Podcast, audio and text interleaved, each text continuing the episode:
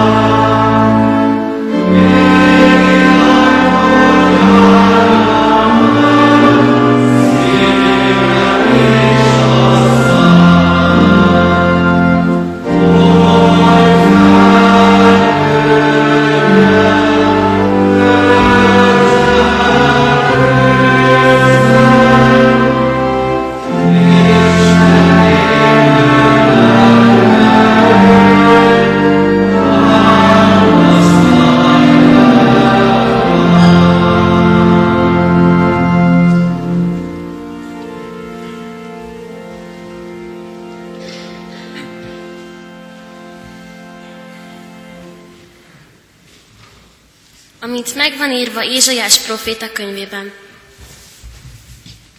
íme elküldöm előtted követemet, aki előkészíti utadat. Kiáltó hangja szól a pusztában: készítsétek az Úr útját, tegyétek egyenessé ösvényeit.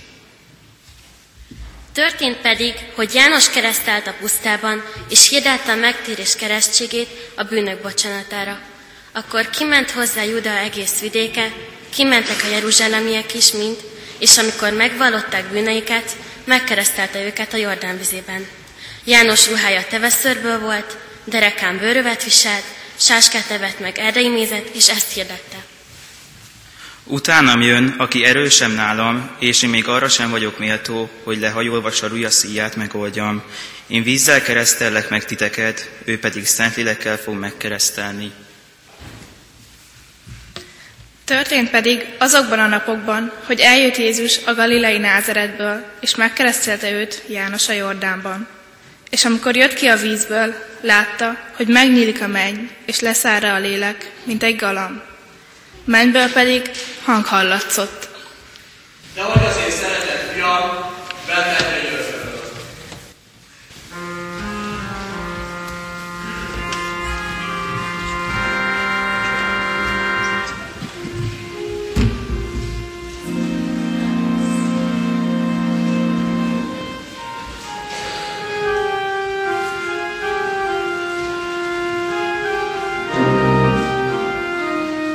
Thank you.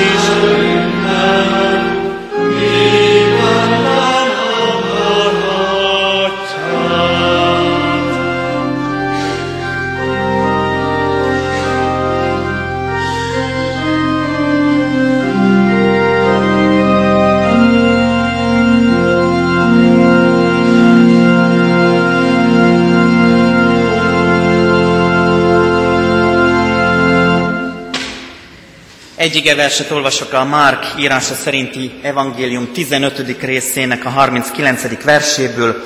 Bizony ez az ember Isten fia volt.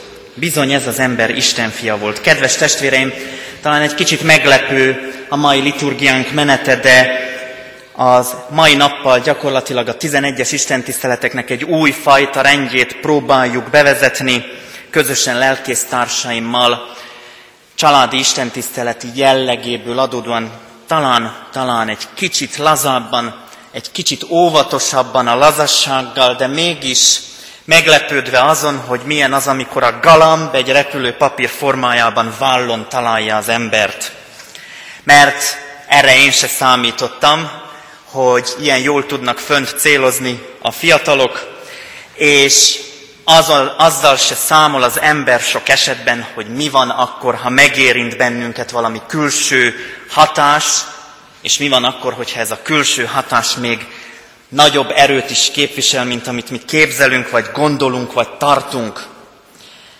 Egy gyönyörű szép jelenetet látunk a mai igeszakaszban, Márk evangéliuma bevezetésében. Keresztelő Jánost látjuk a pusztában, ahol keresztel a bűnnek bocsánatára. Ige hirdető ő ott. Hirdeti Istennek üzenetét és utat készít, de ez az ige szakasz fordulópont is.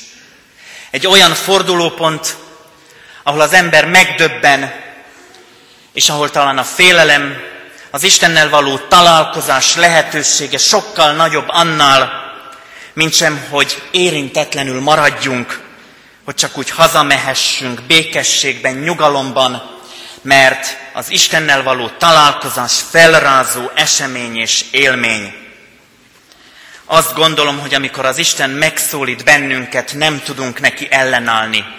Nincs védekezési lehetőségünk, nincs elfutási mód, nincs az a sebesség, amivel le lehetne az Isten szavát hagyni, mert az Isten szava a fénysebességen is, fénysebességnél is nagyobb sebességgel érint bennünket, nemhogy a hangsebességet követné, és ez a lerepülő papír, repülőgép pedig semmi ahhoz, ahogy megérinthet bennünket az Isten. Keresztelő János arról prédikál, hogy jön a nálam erősebb. A nálam erősebb jön. Nem olyan erős, mint én, vagy meg is fordíthatnám, nem olyan gyenge, mint én, nem olyan elveszett, mint sokszor én, nem olyan tanácstalan, nem olyan bizonytalan, nem olyan félő, nem olyan, aki a bűnnek bocsánatát hirdeti egyedül, hanem a nálam erősebb érkezik. Az isteni titok közvetítését tárja elénk keresztelő János, de csak egy töredékét látja ő maga is. Úgy gondolja, hogy a bűnbánat az, amit hirdetnie kell, míg nem elérkezik a fordulópont. Nem tudom, hogy hogy élhette meg keresztelő János, hogy ott a Jordán folyó partján áll, végzi a keresztelését azoknak, akik kivonulnak hozzá a pusztába, és egyszer csak megjelenik Jézus, akit ő nyilvánvalóan ismer. Tudjuk, hogy ismeri. És ez a Jézus oda megy hozzá, és azt mondja, hogy engem is keresztelj meg. Én is beszeretnék merítkezni. Nekem is részem lehet abban, amit az emberek vállalnak, de egy érdekes dolog nincs jelen ebben az eseményben, a bűnbánat, mert Jézusnak erre nincs szüksége. Jézusban a teljesség jelenik meg. Az Isten lép, közeledik. Az itt és mostban Jézus fordulópontot hoz, mert meg kell állni az eseményeknek, és keresztelő János eddig csak hirdette, hogy van egy pont, ameddig neki dolga van, ameddig ő hirdetheti az igét, de egyszer csak eljön a nála erősebb, és akkor bizony vissza kell vonulni. Ez a visszavonulás nem más, mint leborulni az előtt, aki érkezik. És micsoda meglepetés, nem az történik, hogy le kell borulnia, hanem azt mondja Jézus, hogy én vagyok az, aki szeretnék az embertársaimmal közösséget vállalni abban, hogy a bűnbocsánatot hozom nekik. Bűnbocsánatot hoz nekünk. Az útkészítő szembesül azzal, hogy amin munkálkodik, beteljesül, megvalósul. Szembesülni azzal, amire vágyok, amit szeretnék, amit hirdetek, csodálatos dolog. És azért olvastam az evangélium végéről az ige szakaszt, mert azzal kezdődik, hogy Isten kijelenti Jézusról, ez az én szeretett fiam, és egy hosszú folyamat végén elérkezik az ember egy százados képében oda, hogy mi magunk mondhassuk, valóban Isten fia volt. Megnyílik az ég, az Isten hangja szól, és a végén ketté hasad a kárpit, és valami csodálatos esemény történik, örömhír, megismételhetetlen alkalom, a szövetség végleges megpecsételése, a bűnbánat emberi, de a cselekvés isteni, mert a bűnbánat után jön a helyrehozatal, és Jézus Krisztus cselekszik. Ennek az útját készíti Keresztelő János. Ennek az útjában lehetünk mi is útkészítők, valahányszor útra indulunk, hogy keressük az Istennel való találkozást. Útkészítő voltál, amikor jöttél errefelé. Útkészítő voltál, amikor itt a templom körül a lezárt utcák miatt kerested a lehetőséget, hogy érj ide. Útkészítő voltál, amikor velem együtt órán olvastuk az igét és kerestük, hogy hol érint meg bennünket. Kerestük azokat a pontokat, hogy meddig tudunk figyelni, mi az, ami felkelti az érdeklődésünket, mi az, ami újdonságot hoz. Útkészítők voltunk egészen addig, amíg egyszer csak meg nem szólít bennünket az Isten, amikor egyszer csak megnyílik előttünk a menny és a föld, és az Isten szava szól hozzánk. Milyen ritka pillanat, amikor így találkozhat az ég és a föld. Milyen ritka pillanat, amikor az ember betekintést nyer a mennyei eseményekbe. Milyen ritka pillanat, amikor azt élem át, hogy velem történik ez. Én vagyok az átélője, én vagyok a szemtanúja, hozzám érkezett. Teremtő hatalom ez, kedves testvéreim, mert kapcsolatot teremt Isten és ember között. Az Isten Krisztusban emberré lett. Ilyen szoros kapcsolatot velünk nem keres senki, csak a mi Istenünk Krisztusban. De folytatja tovább, nem csak kapcsolatot teremt, hanem közösséget is teremt velünk. Mert ott a Jordán partján megkeresztelkedik. Közösséget vállal veled és velem, a bűnössel, aki csak azért mehetnénk oda Keresztelő Jánoshoz, hogy bűnünket megvalljuk, de ő benne a bűnvallásnak ott a válasza, a lehetősége, hogy újjá alakítson, formáljon és teremtsen bennünket. És lehetőséget teremt, mert megváltó munkáját viszi véghez, kitartóan, mindvégig a mi üdvösségünkön munkálkodva. Kinyilatkoztatja magát Krisztusban az Isten. Egyértelműen megfogalmazza célját, egyértelműen elénk tárja kivoltát, és egyértelműen azt mondja, hogy itt és most Krisztusban a bűnbocsánatot elnyerted, benne általa a keresztségben, az ő megváltó kegyelméből helyed van. Az Isten számodra is lehetőséget kínál, hogy halld üzenetét, hogy értsd szavát, hogy megértsd, mit jelent az ő jelenléte neked, és felfogd, hogy nem csak neki van helye a te életedben, hanem elsősorban azt értsd meg, hogy neked van helyed ő mellette. Neked van helyed ő mellette. Így készít utat nekünk keresztelő Jánoson keresztül Jézus Krisztus.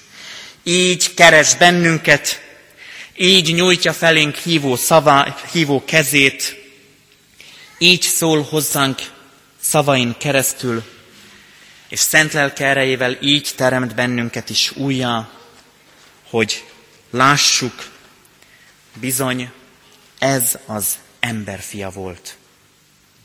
A te megváltód, a te egyetlen menedéked, a te örömhíred, a te vigasztalásod, a te lehetőséged.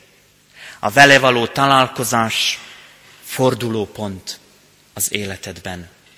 A vele való megismerkedés fordulópont lehet az életedben. Itt és most megállok, mert Jézus jön. Itt és most ráhagyatkozom, mert nekem nincs más lehetőségem csak leborulni. Itt és most kizárólag az Isten szavának van létjogosultsága. És nekem nincs más dolgom, mint odaállni a kereszt alá, és egy századossal vallani. Találkozott az ég és a föld, ez az ember Isten fia volt. Amen.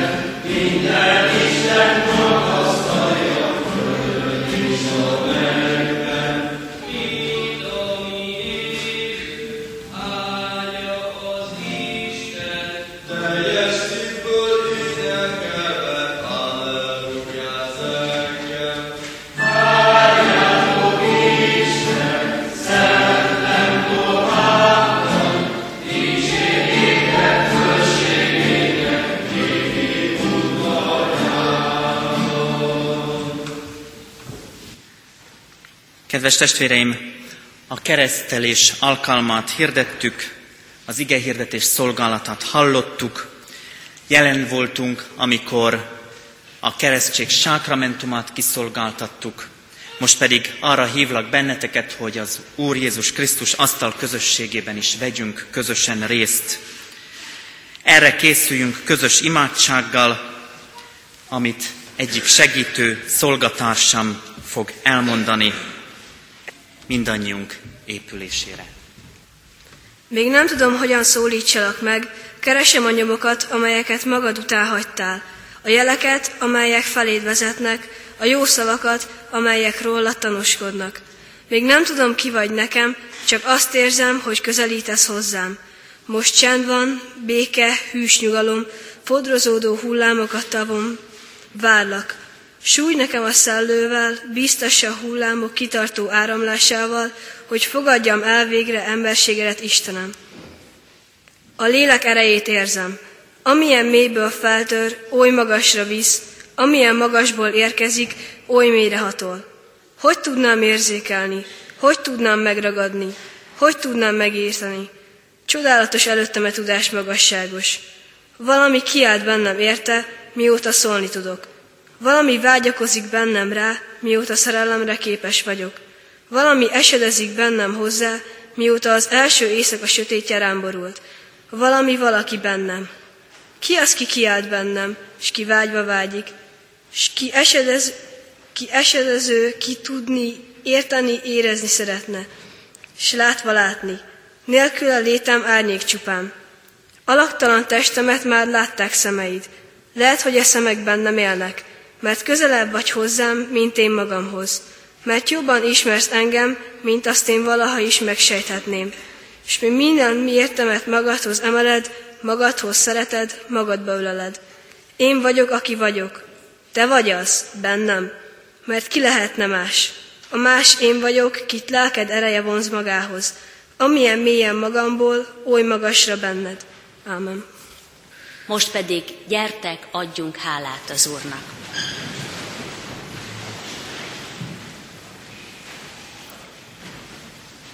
Ó Jézus, magasztalunk téged ajándékodért. Köszönjük neked, hogy atyád, a mi atyánk. Köszönjük neked, hogy érdemed, a mi érdemünk. Köszönjük neked, hogy győzelmed, diadalod, a mi győzelmünk, a mi diadalunk. Köszönjük, hogy szent lelked, a mi megszentelünk. És köszönjük, hogy életed, a mi életünk. Kérünk, maradj kegyelmeddel mi velünk, és támogass abban, hogy örömmel járva utunkat, dicsőségedre, magasztalásodra, egymás javára éljünk szeretetben. Amen. Együtt imádkozzuk, az Úr Jézustól tanult imádságot mondván, mi atyánk, aki a mennyekben vagy, szenteltessék meg a te neved, jöjjön el a te országod, legyen meg a te akaratod, amint a mennyben, úgy a földön is. Minden napi kenyerünket add meg nékünk ma, és bocsásd meg vétkeinket, miképpen mi is megbocsátunk az ellenünk vétkezőknek.